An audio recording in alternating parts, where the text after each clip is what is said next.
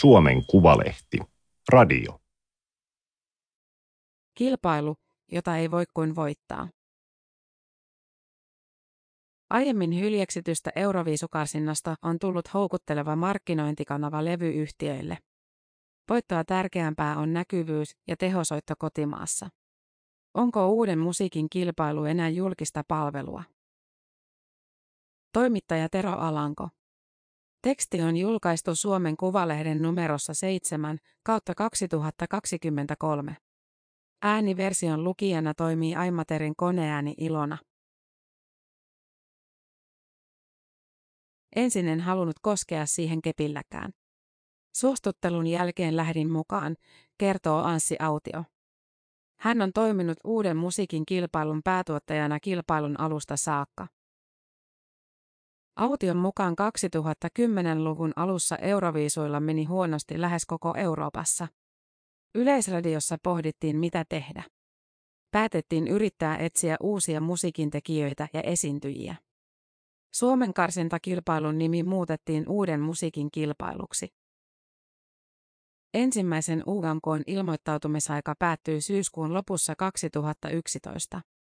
Mukaan pyrki peräti 540 kappaletta. Finaalin asti ylsivät Aikon Crashin, Pernilla Carsonin, Mika Ikosen, Kaisa Valan, Stigin ja Ville Edvartin esitykset. Kilpailun voitti Pernilla Carson kappaleella När jag plundar. Hänen veljensä Jonas oli säveltänyt ja sanoittanut sen äidin 50-vuotispäiville. Carsonin tie Azerbaidsanin Bakussa järjestetyssä Euroviisufinaalissa päättyi semifinaaleihin. Seuraavina vuosina UVK-konseptia säädettiin jatkuvasti. Tähtituomarit tulivat mukaan vuonna 2013. Idea vohkittiin suositusta The Voice of Finland-ohjelmasta. Vuonna 2015 yleisön lisäksi mielipiteensä kertoi kahdeksan raatia, niiden joukossa Martat raati, lasten raati ja taksikuskien raati. UMK sinnitteli hengissä, vaikka kukaan ei ollut siitä erityisen innostunut, ei sen järjestäjä, eivät levyyhtiöt, eivätkä artistit. Vuonna 2010, siis juuri ennen uudistusta, Euroviisukarsintaa oli seurannut yli miljoona katsojaa.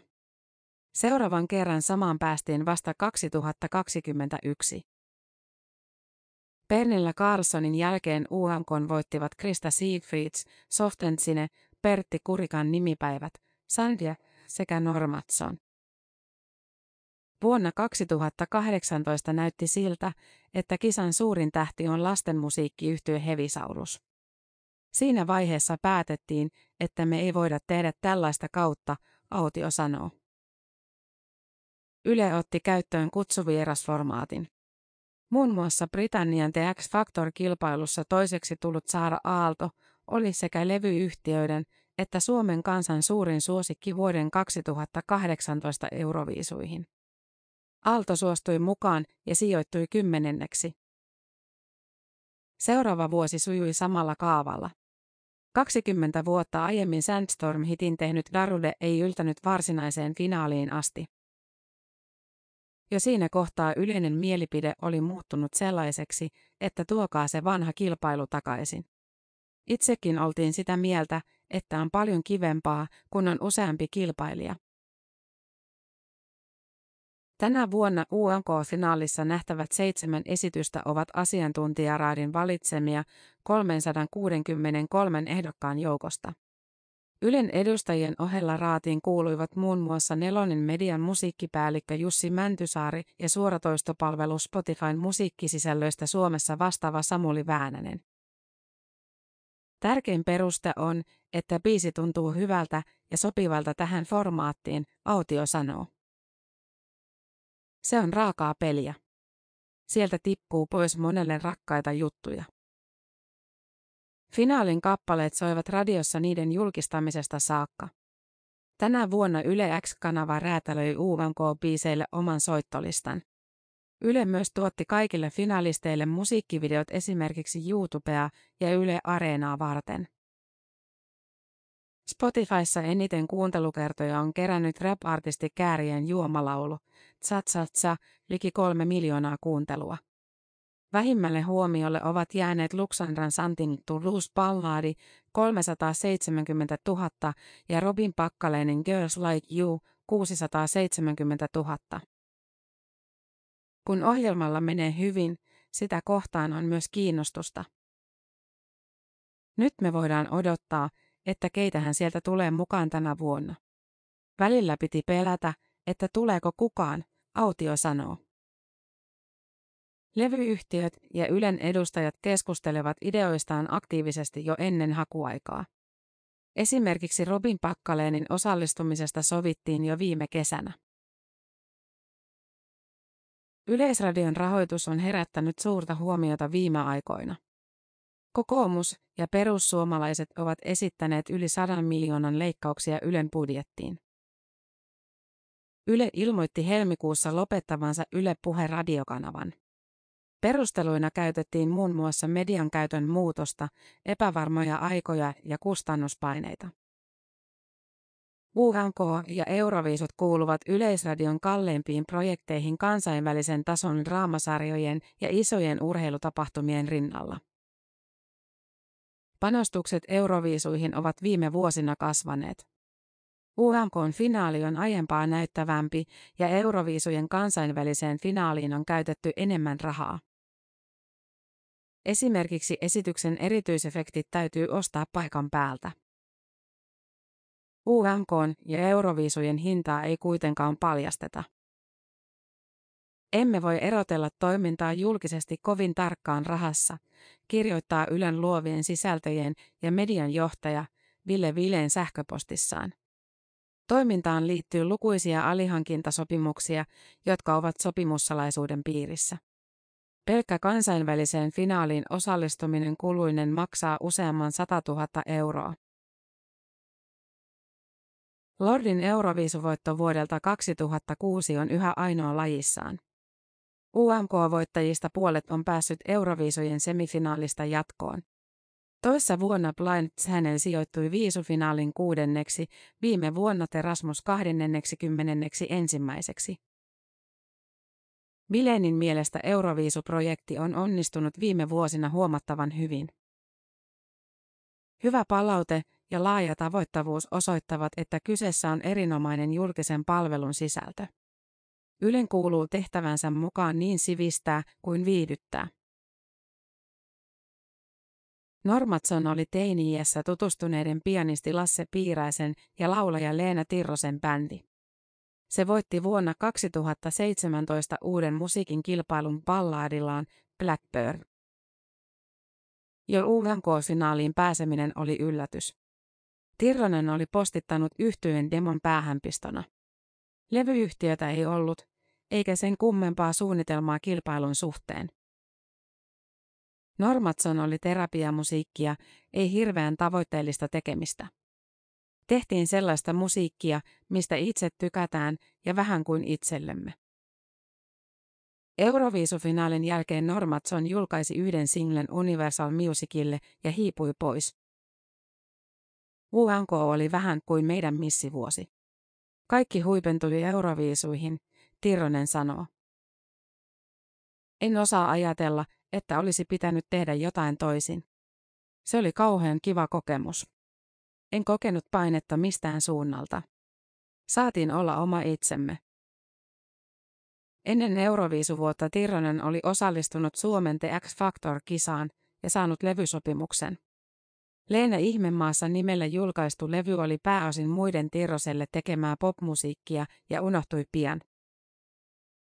Nyt Tirronen laulaa Lili et Luna Country-duossa, jonka ensimmäinen albumi ilmestyi vuosi sitten. Yhtiö lähetti biisin tämän vuoden UHK-karsintoihin ja pääsi loppumetreille raadin haastateltavaksi asti. Tirrosen mukaan yhtiö lähti mukaan kahdesta syystä. Ensimmäinen oli itsekäs. Olisi ollut kiva päästä uudestaan UHKhon, koska ensimmäinen kerta oli niin hauska kokemus.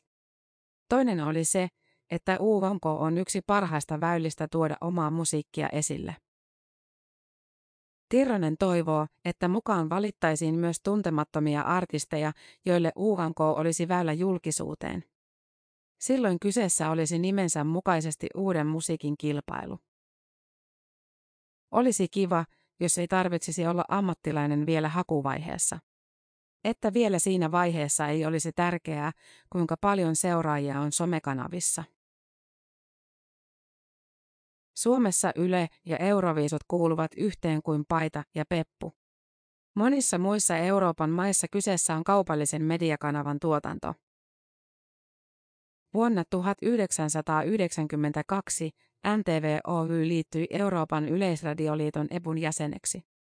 NTVn varatoimitusjohtaja Jaakko Paavela ehdotti kesällä 1992 Helsingin Sanomien uutisessa, että kanava voisi hoitaa esimerkiksi vuoden 1994 Euroviisujen Suomen karsinnan.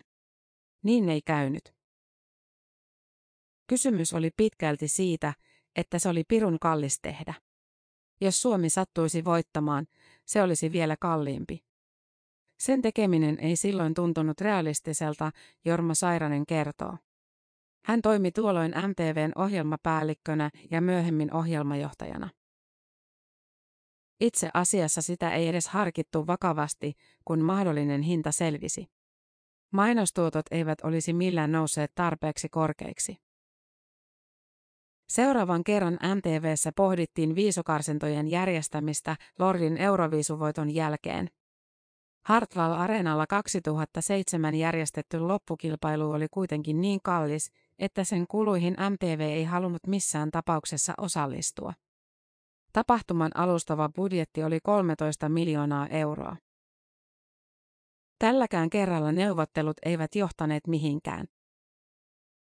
Neuvottelutilanne oli Ylelle otollinen, kun heidän ei tarvinnut miettiä, paljonko jää plussaa viivan alle. Tai eihän euroviisuista mitään voittoa jäänyt. Hirveästi aina joutuivat sortteeraamaan budjettiaan, Sairanen sanoo. UVMK ei ole pisteohjelma, vaan lähes ympärivuotinen tuotanto. Kun kansainvälinen Euroviisufinaali on toukokuussa ohi, suunnitellaan jo kovaa vauhtia seuraavan syksyn ja talven tapahtumia. Masked Singerin ja The Voice of Finlandin kaltaisiin viikoittaisiin, samanlaisina toistuviin hittiohjelmiin on suhteellisen helppo kerätä mainostajia. Niiden ansaintalogiikka on selkeä. Sairanen pitää nykyisiä UVMKta ja Euroviisuja toimivana tuotteena. Jos sopiva sponsori löytyisi, niiden järjestäminen saattaisi jopa olla kaupallisesti kannattavaa. MTVn edustajat eivät olleet halukkaita kommentoimaan euroviisuja ja niiden karsintojen järjestämistä. Keskitymme MTVn omaan tekemiseen. MTVllä ei ole tarvetta lähteä spekulatiiviseen keskusteluun ohjelmista tai oikeuksista, joita meillä ei ole. Ylen Anssi Aution mukaan sisällön puolesta UMKn tuottaminen onnistuisi muiltakin kuin Yleltä. Maikkarilla ja Sanomalla nelonen median omistaja olisi halutessaan resurssit siihen. Kuka tahansa voi tehdä, kun on tarvittavat alustat ja ammattitaito. Ja ne saa tietysti ostettua, Autio sanoo. Enää Ylen ei tarvitse pelätä, että Maikkari nappaisi euroviisut. MTV erosi EPUn jäsenyydestä vuonna 2019. Tämänvuotisista UNK-finalisteista Robin Pakkalen hakee selkeimmin kansainvälistä näkyvyyttä. Etunimellään tunnetuksi tullut artisti nousi poptähdeksi Frontside Ollien ja puuttuvan palasen kaltaisilla hiteillä. Ensimmäisen singlen ilmestyessä hän oli vasta 13-vuotias. Robin julkaisi nopeassa tahdissa viisi albumia. Niistä viimeinen ilmestyi syksyllä 2015. Helmikuussa 2019 Robin Pakkalen julkaisi ensimmäisen englanninkielisen singlensä ja kertoi suuntaavansa ulkomaille. Uusi ura lähti liikkeelle tahmeasti. Ajoituksen kanssakin oli huono tuuri. Vuoden 2020 alussa iski korona. Kaikki vientitapahtumat peruuntuivat. Ei saanut lentää mihinkään. Jossain vaiheessa en päässyt edes Turusta Uudellemaalle. Yle houkutteli Pakkalenia uuden musiikin kilpailuun lähes kymmenen vuotta. Hän kuitenkin halusi rakentaa uransa muilla tavoilla kuin TV-kilpailuihin osallistumalla. Pandemia ja UMK on parantunut maine käänsivät Pakkaleenin pään. Kilpailukappale Girls Like You on aika perinteinen poplaulu. UMK on yksi hyödynnettävä kortti kohti kansainvälistä menestystä. Jos päästään Liverpoolin finaaliin, se on vain plussaa. Jos ei päästä, työ jatkuu muilla tavoilla, Pakkaleen sanoo. On tärkeää, että UMK-biisi on paras mahdollinen versio siitä, mitä olen artistina. Kävi miten kävi, joka tapauksessa mulle jää biisi, jonka allekirjoitan sataprosenttisesti. Musiikkituottajat ry on Suomessa toimivien äänitetuottajien kattojärjestö. Sen jäsenten osuus Suomessa tapahtuvasta äänitemyynnistä on noin 80 prosenttia. Tuosta osuudesta noin 95 prosenttia on kolmen monikansallisen yhtiön Sony, Universal, Warner hallussa. Tämän vuoden UMK-finaalin esiintyjistä yhtä vaille kaikki ovat kolmen suuren kiinnityksiä. Luxandralla on tuore sopimus PME Recordsin kanssa, jonka perustajiin kuuluvat JVGn Jere Brand ja Ville-Petteri Kalle. Aiemmin hän oli Saksan Universalin artisti. UMK-osallistujista Keera lähti kilpaan ilman levyyhtiötä, mutta solmi finaaliin päästyään sopimuksen Universalin kanssa. Englanninkielisen musiikin menestysmahdollisuudet Suomessa ovat olleet rajalliset. UMKn kaltainen kanava luo jopa syyn julkaista musiikkia englannin kielellä. Ilman sitä kynnys olisi korkeampi, sanoo Universal Music Finlandin toimitusjohtaja Kimmo Valtanen. Valtasella on Euroviisu-perspektiiviä Lordin ajoista asti. Lordi, eli Tommi Putansuu, on hänen lapsuuden ystävänsä Rovaniemeltä. Aiemmin Sony Musicin toimitusjohtajana työskennellyt Valtanen ehdotti Ylelle ja Putaansuulle Euroviisuihin osallistumista. Vuonna 2006 musiikkimaailma oli kovin erilainen. Levyyhtiöt yrittivät myydä CD-levyjä ja pelkäsivät tulevaisuutta. YouTube oli alkutekijöissään, Spotifyta ei edes olemassa. Euroviisuissa nähtiin merkittävänä vain kansainvälinen finaali. Ensin Suomessa yksi voitti ja muut hävisivät. Sitten varsinaisessa Euroviisufinaalissa se yksikin useimmiten hävisi ja sitä hävettiin joukolla. Pahimmassa tapauksessa koko loppuura tuhoutui, kun se meni pilaamaan Suomen maineen. Nykyään Universal kannustaa artisteja osallistumaan UMK. Kilpailu on ollut heiltä saadun palautteen mukaan hieno kokemus. On tärkeä viesti, että artistit ovat viihtyneet siinä masinassa. Toinen asia on, että nämä kappaleet ovat oikeasti resonoineet suoratoistopalveluissa. Ihmiset haluavat kuunnella niitä. UMKsta on tullut oma, merkityksellinen kanavansa. Vain elämä oli pitkään se musiikkiohjelma, jolla oli suurin kaupallinen merkitys. Nyt kiinnostus sitä kohtaan on kääntynyt laskuun. Tuoreemman UMKn suunta on ylöspäin. UMKsta on noussut jättihittejä, vaikka kyseiset kappaleet eivät olisi kilpailua voittaneetkaan. Esimerkiksi Bessille ja Erika Wigmanille UMK-esityksillä on ollut valtava merkitys. Bessin Rampampam sijoittui kolmanneksi viime vuonna ja Wigmanin Tsitsiolina toiseksi kaksi vuotta aiemmin. Molemmat laulut olivat suomenkielisiä. Pelkkä UMKhon osallistuminen voi tehdä artistista tähden. Se on suuri muutos verrattuna aiempaan. Kymmenen vuotta sitten UMKhon osallistuminen oli vähän kuin merkki, että artistin uralla ei mene kovin hyvin. Nyt kisa tuntuu innostavalta ja positiiviselta kokemukselta, sanoo Valtanen. Ja jos pääsee esittäytymään Euroviisufinaalissa yli sadalle miljoonalle ihmiselle, niin onhan se valtava mahdollisuus. Valtanen pitää myös Spotifyn suuria kuuntelulukuja tärkeänä onnistumisena. Ihmisiä ei voi pakottaa kuuntelemaan kilpailubiisejä suoratoistokanavilla. Valtasen mielestä UMK ja Euroviisot ovat Ylen kruununjalokiviä. Yle on sitoutunut niihin pitkäjänteisesti ja kokee ne tärkeiksi. Yle myös markkinoi kilpailijoita aktiivisesti. Tammikuussa se järjesti mediatapaamisen, jossa artistien kuvaaminen oli kielletty. Toimittajien ammattilehdessä journalistissa ilmestyneessä jutussa ihmeteltiin, miksi Yle alkoi leikkiä levyyhtiötä ja pyrkii kontrolloimaan artistien julkisuushallintaa. Valtanen ei näe julkisen palvelun yhtiön ja kaupallisten levyyhtiöiden tiiviissä yhteistyössä ristiriitaa. Ylen keskeiseen tehtävään kuuluu tuottaa myös viihdettä. Yhteistyötä tehdään koko ajan muutenkin kuin UMK puitteissa. Uskon, että se luo isoja elämyksiä jokaiselle suomalaiselle. Se on positiivista synergiaa. Yksi toive Valtasella on Ylen suuntaan. Hän haluaisi UVMKhon enemmän suomenkielistä musiikkia. Jos katsotaan, minkä kielinen musiikki Spotifyssa on suosituinta, suomalaisista artisteista puhuttaessa se on suomi. Myös uusista UVK-biiseistä suomenkieliset ovat kuunnelluimpia, hän sanoo. Viimeksi suomenkielinen kappale nähtiin Euroviisoissa vuonna 2015. Pertti Kurikan nimipäivät ei päässyt finaaliin. On eri asia, mitä ihmiset vaalipäivänä ajattelevat. Silloin esitys ja kokonaisuus saattavat merkitä enemmän. Euroviisumenestyksessä on kyse muustakin kuin musiikista. Tämä oli Suomen Kuvalehden juttu, kilpailu, jota ei voi kuin voittaa. Ääniversion lukijana toimi Aimaterin koneääni Ilona. Tilaa Suomen Kuvalehti osoitteesta suomenkuvalehti.fi kautta tilaa.